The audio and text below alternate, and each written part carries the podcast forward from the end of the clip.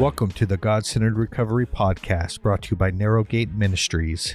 This podcast is dedicated to giving you a God centered approach to recovery and to life. Follow along. Let's get started. All right, men, welcome to day four. We are in our fourth lesson about weathering the storm. Uh, this is God Centered Men's Recovery Show, and this is a show dedicated to Christian men inside of recovery who want to live an awesome spirit filled life. So, that's you. Uh, you've definitely come to the right place. So, we're going to do a brief recap and then we're going to dive right into our topic. So, the recap is this is that um, Jesus sends his disciples out after the storm. And that is that they were uh, they gone through some difficulty. Uh, they learned what it was like on the mountaintop experience of having uh, everything go well for them and seeing miracles and just being uh, present while all these amazing things that are happening.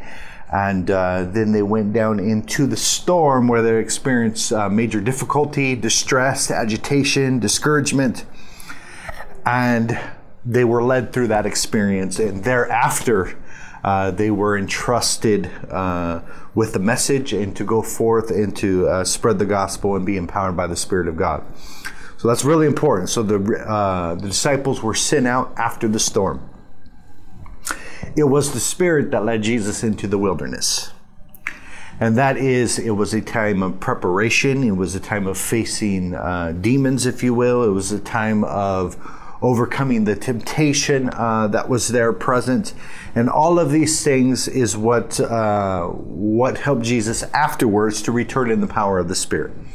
Understanding this, the disciples were not going to be sent out until they went through the storm, and Jesus didn't even start his public ministry until he thoroughly went to the dark place of the soul, into the wilderness, uh, to be tempted by the devil and come out uh, uh, victoriously over that and return in the power of the Spirit. So these examples show us one of the main reasons for the storm is for us to be weathered, weathered, and that is for us to be battle born and tested uh, we don't know how a thing operates until it undergoes uh, a process of being used, right?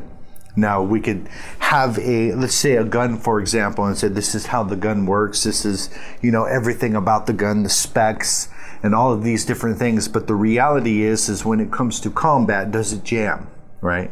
Uh, does it work? And so that is the analogy here is that, you know, inside of our own lives, we, we get filled with, you know, this knowledge. And a lot of it doesn't really have any application inside of smooth weather, right? It's easy to trust God when everything is going well. It's easy to trust God when everything is going your way and everything's all peachy keen, right? But the lessons uh, really manifest in the dark moments and that it's going through these storms. It actually re- reveals um, if we got the lesson down or not or we need to revisit this uh, this subject right?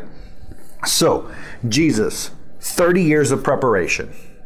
And that is he didn't start his public ministry until he was 30 uh, so 30 years of his life uh, was spent learning uh, working educating himself, um, just living life in a normal fashion and taking in all the lessons uh, that were given to him. And that preparation was for three years of service. Okay.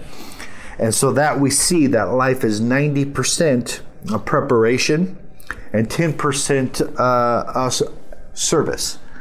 Uh, we see that manifested in Jesus' life. And the last point that I want to recap is that we are all in a hero's journey and that is in this journey, there is a uh, time of suffering, fear. Uh, in every hero story, there is a time when the hero is in the pit, right? And that is everything has come against them. The challenge is super big, and the hero doesn't really know what they are going to do. Now, during this moment, some people count them out and say, you know what? Uh, just done for. This is this is not going to happen. But as we know, the the hero's journey that's not the way the story works. The hero's journey is much like uh, uh, the phoenix rising out of the ashes, right?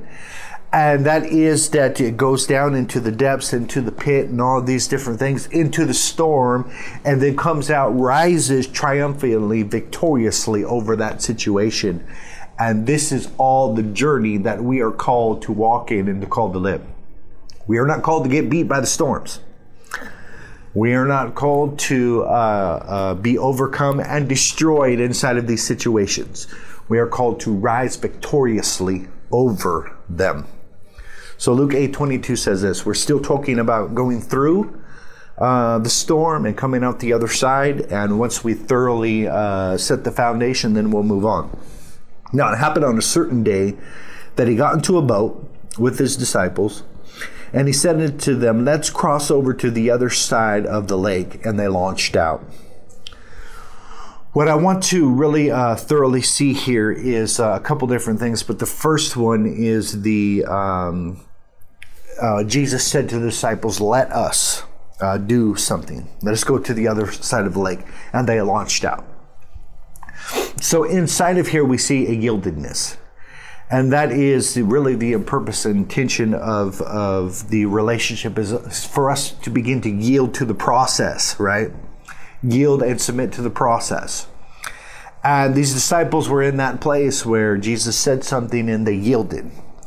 Now, I find this to be very important inside of our lives because there are things that we face. And if we are listening, um, God will speak to us in some way or fashion, right?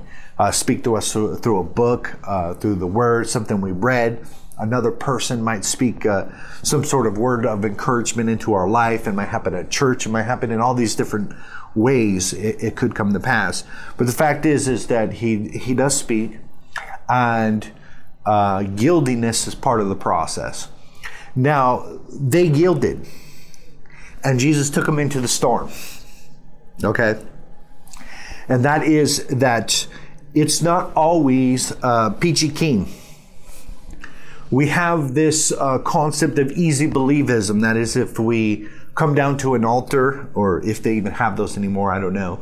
Uh, but we say some magic words, and that uh, that you know incantation or or those magic words are supposed to uh, do something miraculous inside of our lives and we've come to believe in something that's just kind of uh, uh, very wishy-washy, easy believism, and we say the right words and poof, and everything is okay. Not understanding that the disciples in this process were yielded to Jesus, and Jesus took them into the storm. That means he took them into places that they really didn't want to go. Now, this is uh, contrary to popular opinion um, this is what Jesus does, right? Now, I know that you may have heard a message that uh, Jesus uh, will take away all your problems and you magically make everything better and all of these different things, but this doesn't pan, pan out inside of the biblical narrative. And that is that this nothing required gospel that is, you know, say the magic words and everything will be okay and your life will be peachy keen and, and you'll walk on cloud nine and you'll enjoy all these mountaintop experiences and you'll know nothing about the darkness or the storms. And the reality is, is that Jesus was quite different. Uh, I don't see that mindset inside of the gospel. In fact, I've seen him multiple different times begin to discourage people from following him and that is that um, he was very uh, blunt and to the point. He said a couple of things. Uh, actually, he said a lot of things. I think I'm going to write a book about him, all the mean things that Jesus said. But the first one that comes to mind in this conversation is that um, he called certain men unfit for the kingdom of God. And he said, if you put your hand to the plow and you look back, that you're unfit for the kingdom of God, that you cannot be my disciples. And so within that statement is a very um, non inclusion. That is, that if you are going to look back, if you're going to look back into the world and say, you know what, I, I, want I want that back in my life. I want that addiction. I want that lust. I want to begin to go back there. Okay. And he says that you are unfit you are excluded, that you can't, can't. You do not have the ability to be his disciples. Now, we don't really hear that much in religious circles today. What we hear is, you know, um, just say the magic words and everything will be okay. When reality, discipleship is all about putting your hand to the plow and going all in. Now, that's one thing that I that I'm amazed with Jesus: the commitment that he put as the standard. Okay. He didn't put wishy washy commitment as the standard. He didn't say, you know what, you can come and go as you please and, and you can, uh, you know, entangle yourself with all of the affairs of, uh, uh, of your life and you could keep your job as a fisherman and you could do all these things. And, and that's something that Jesus never said. In fact, you know, the culture and the mindset in that day is that if you were to disciple somebody, they were going to go all in and that is that they were going to, you know, uh, uh, separate from all the worldly focuses, and that they were going to go all in commitment with this. Uh, we somehow think that uh, that uh, that kind of commitment, uh, that kind of all in personality or, or thing is not required anymore. And what has happened is a wishy washy gospel with a, a, a commitment that is severely lacking. And what they do is that they shift into how committed God is to you and how much He loves you and how much you should just focus on how good He is. And, and, and don't focus on your commitment level and how good you are to Him in these things. And what it is is a, a diversion and what it creates is the idea that your commitment and your faithfulness and your love for Him is not really that much required. And it gets our focus to shift away. And Jesus said, You cannot be my disciple. That's crazy. Another one, he said that, uh, that some people were good for nothing. Wow, that sounds really mean, right? So one is that you're unfit and you can't be his disciple, and another one is that you're you're um, good for nothing. Like I don't think Jesus got the memo about the positive mindset uh, that the world system has, right? Let's just be positive. Let's just speak all this fluff over one another and blah, blah, blah, blah, blah, right? But what he said, he said, let your light so shine, right? And you are the salt of the earth. And if the salt has lost its flavor, it is good for nothing. And is only good to be trampled under the feet of men. Now, this is an analogy of us. We are the salt and we are the light. But if we lose our flavor, and that is, is that we, we, we lose our potency, right? And that is that we become weak and deteriorate and no longer strong and no longer passionate. It says it's henceforth good for nothing. And so within uh, the gospel is the harsh sayings of Jesus and thoughts of, of, of there are things that are required. and requires all in commitment and you don't want to be the the person that is defined that cannot be his disciples or, or that is useless and good for nothing. And the last one that I just want to talk about here, there are hundreds of them, but I was just going to focus on these three to give us the real meat of of um, to take us away from this easy believism gospel. He says, "Not everyone who says to me, Lord, Lord, will enter the kingdom of heaven, but he that does the will." And so within this is, is the idea of uh, application, is putting into practice the good things that uh, you claim to believe. And all of those things uh, begin to mirror to us an understanding that um, that it's not all about these magic words. It's not about all this easy life. It is about application. It is about making sure that your life is potent. And it is all about making sure that you put your, your hand to the plow and go all in with Jesus. And that is clear uh, from what Jesus talked about. So we have to uh, look at the storm, uh, the situations that could come against us, and say, you know what, I'm going to go through those things. So, through it is a function word to indicate movement from one side to the other. And it means by the agency and because of. Now, I thoroughly stressed in the last videos that they were sent out and they've seen even more miracles and resurrection from the dead and healings and all of these different things because they went through the storm. And it's because they went through the storm. because they went through that process. So through is a channel in which a current flows from point A to point B. And what I like to give this analogy is that to get beyond the storm, to get to point B, we have to go through the storm. Okay? And this is the way the, the, the Bible gives us the equation. You start at point A and you want to go to point B. The only way to point B is through the storm and that is through the resistance. So Jesus wanted to go from where he was to return in the power of the Spirit, and the only way to do that was through the wilderness experience. The children of Israel, they wanted to go from slavery and oppression to the promised land. Now, the only way to do that was to go through the Red Sea and go through the wilderness experience and get to the promised land.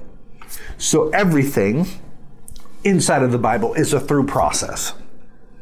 And what we want is that we just want to be at point B, right? We want to be in the promised land. We want to experience the abundance. We want to uh, see the miracles. We want to do the, all of these things, not understanding that the storm is the process to those things. And what begins to happen is automatic resistance, right? And this plays out inside of our life in every way that I can think of because uh, in our family, faith, fitness, and finances, any sort of success is going to go going to have to go through resistance and resistance means that we're going to have to rise up. We're going to have to stand in our authority. We're going to have to face those things. We're going to have to face uh, the conflict, face the resistance, and go through it to get to the other side. And that is that if we want the body that we want, it's going to come through resistance, right? And so if we want the marriage we want, it's going to have to come through resistance. And that is rising up and facing that resistance and going through. Psalm 78 13 says this. He divided the sea, speaking Higan, and he calls them to pass through. If you're listening to me, say pass through, pass through. And he made the waters to stand as a heap. And what this is, is a story that is uh, recalled about the time when God caused them to pass through the Red Sea. And so he is the kind of God that causes us to pass through. He's not the kind of God that plucks us out. Okay? Now, it's important to understand the difference between the two. Now, to pluck out means that, uh, that you, uh, let's put it in a, in a parenting term, okay? That you're a very codependent parent and you don't allow your kids to uh, go through any challenges or suffer in any way or fashion. And what you do is that you step in and you rescue them from the challenge so they don't experience the negativity. Okay? And this is the mindset that we put upon God that He is some kind of this weird uh, codependent Savior, that He's going to come and rescue us uh, from any form of challenge whatsoever, and that He is going to keep us from experiencing pain. As we know from reality, God just, just simply doesn't operate in this fashion whatsoever. Okay? And so that is the mindset of pluck out. And this is the mindset that's being propagated all over the world today and kind of all over religious buildings that God is this codependent rescuer, that He's going to pluck you out of all of your difficulties and He and He's highly concerned about your comfort and He's going to make sure that you are comfortable and that you're well cared for and all of these different things. And what happens is that, that people put these kind of expectations on God, and obviously He doesn't follow through with your whims or wishes, right? And then, so these kind of people I know, they begin to fall away because guess what? God doesn't meet your expectations in those fashions. And all of a sudden that you don't believe like you used to because you, you set expectations upon God that He is simply not going to do. Okay, so He's the one that brings us through the storm and not plucks us out. So, if you look at the different situations inside these biblical characters, you will find that God always brought them through the situation. He never actually plucked them out and that is that the that Israel was inside of the wilderness. He didn't pluck them out. He actually led them there. Okay? And that we look inside the book of Daniel, and Daniel, he was in the lion's den. Okay? And he had to go through it. And we look at Shadrach, Meshach, and Abednego, and they were thrown into the fiery furnace because they wouldn't bow to the world and its systems, right? And they had to go through the fire And I can go on and on and on about the heroes of faith, but one thing is certain, one thing is sure, that they did not get plucked out or rescued. They were, uh, they went through the situation with the strength and the power of God operating inside of their lives. And so we have no expectation to be rescued or delivered from a storm. There's no expectation of being plucked out. We are going through these things. We are going through these troubles. And so He is the God that causes us to pass through. And so take this on a personal level. We look at our lives and say, you know what? Um, there's many things that I'm going through right now. And what I want to thoroughly point out there is the word going through. And that, that doesn't mean that we're supposed to stay in that state and situation. We'll talk a little bit more about that in a minute. Acts 14 22 says this confirming the souls of the disciples and exhorting them to continue in the faith, and that you must, through much tribulation, enter the kingdom of God. So, here they are in this situation the kingdom of God is over here. And they're saying, uh, they're saying to the disciples and encouraging them in the faith and giving them a dose of reality. And that is, here's your clue that there is going to be trouble, there is going to be pain, there is going to be tribulation, and that we must, must, okay, as a requirement and as a necessity, go through much tribulation to enter the kingdom of God. Jesus said this in the world, you will have tribulation, but be of good cheer. I have overcome the world. Another writer said that many, many, say many, many are the afflictions of the righteous. Oh, man. Like, what kind of encouragement is that? You're telling me that uh, I'm going to face tribulation, Jesus said. And another uh, biblical writer said, Many are the afflictions of the righteous. And then another uh, person said, which I believe was Jesus, is that you will be persecuted for righteousness' sake. So we have all of these scriptures telling us that we're guaranteed to face some tribulation, uh, that we're going to face afflictions, and that we're going to face persecutions. Yet we come to a message and a gospel that says um, that come to Jesus and He's going to make your life better. Okay. And the reality is, is that um, Jesus didn't adopt the positive mindset that we have in the world today. He, he just simply didn't. Uh, he gave people the truth. He set their expectations accordingly. And he said, You could thoroughly expect to be persecuted for my name's sake. And you could thoroughly expect that there to be tribulation upon this earth. But inside that reality, he gave, But be of good cheer because I have overcome the world. And knowing and understanding this, that we are going to face difficulties, but we are going to go through that through the comfort and the empowerment of the Spirit of God that's operating inside of our lives. One thing's for sure we are in this human experience. And within that human experience, there's going to be a lot of pain. And that is, you are almost guaranteed to lose a loved one. You're going to bury your parents one day and these harsh realities about this existence on this earth.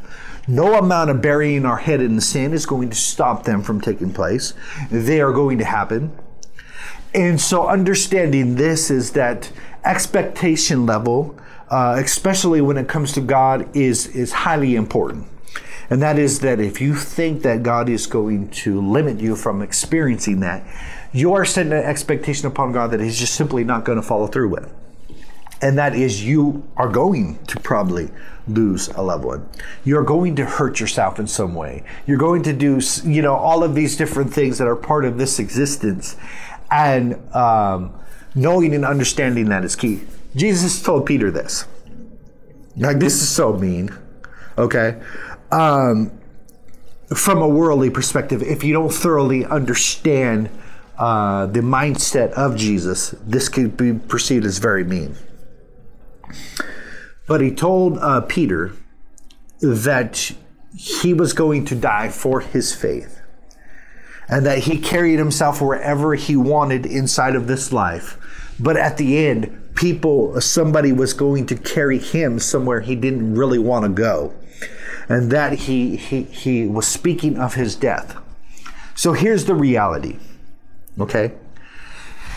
That Jesus could have came to him with this fluffy, uh, positive message of, you know, all of these different things. But instead, he set his expectation level into reality. And you know what Peter can look forward to in his near future? His death by being killed. Like, this is mean. Oh my gosh, this is mean, right? But this is the way our Savior operates. He operates inside of reality and He operates setting our expectation level accordingly.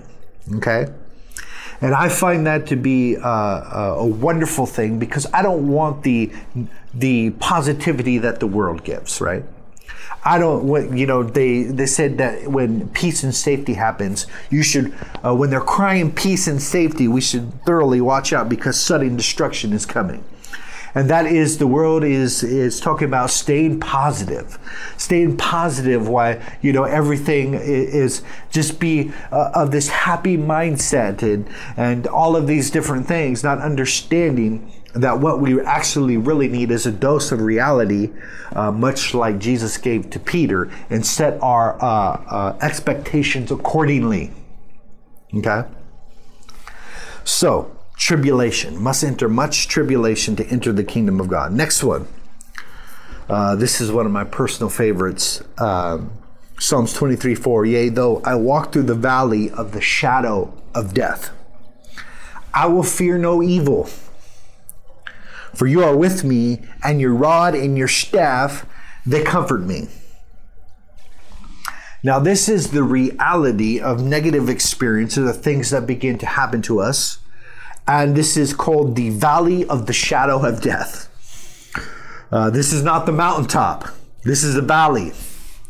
Uh, this is a situation that has come upon you that is not very favorable. You don't really want it to take place, and you're walking through it. Once again, is that key word through. Is that is this is a temporary state and condition, and I am going through this situation to get to the other side and that is that uh, we, we don't camp in the valley of the shadow of death. We don't build our home in the valley of the shadow of death. Yet this is what men do. They face a storm and they face a situation. Instead of going through it, they decide to build their lives there. And this was just a temporary situation that you were meant to go through. And that is, is that if you've lost someone, if you experienced a lot of pain, if you had negative adverse childhood experiences, or whatever situation of pain that has come upon your life, uh, the purpose and intention was for you to go through that and begin to go to the other side and, like the phoenix, rise to the top of the situation and begin to triumph victoriously over it. But uh, men have decided to do something else inside of this valley and that is they allowed themselves to be consumed by the pain. And they decide to live there and camp out there and get filled with self pity and all of these different things that take place inside of their lives. And within this reality comes the sedation, is that I am going to sedate inside of the situation. And that is, I'm going to use substances, I'm going to find something to comfort me inside of this dark place. And this is where all addictions and everything and all the dysfunction takes root. It takes root because we decide that we are not going to walk through the valley of the shadow of death. We are going to build and encamp and make our lives that reality. And this is a sad state and condition. You know, we are we are called to walk through these things, not to be overcome and destroyed by them. So, I want you to look at your family, faith, fitness, and finance and look at it and say, you know what? What area do I have the most resistance? Uh, what area of my life is the most uh, dissatisfied area of my life? And ask yourselves, are you are you willing to go through the situation? Or do you like all the benefits that that situation gives you? There's a lot of benefits to dysfunction and they become comfortable. It's uh, predictable. It's stability and all of these different things. And we got to ask ourselves: Are we really willing to walk through? Now, it is a God and the Spirit of God that causes them to walk through. And the reality is, is once we have the expectation level that we are going to go through this situation, we can begin to reach out for the comfort and the power of God to begin to operate inside of our lives. And that is key to success in getting out of these situations. All right, brothers, I will see you again tomorrow. Peace.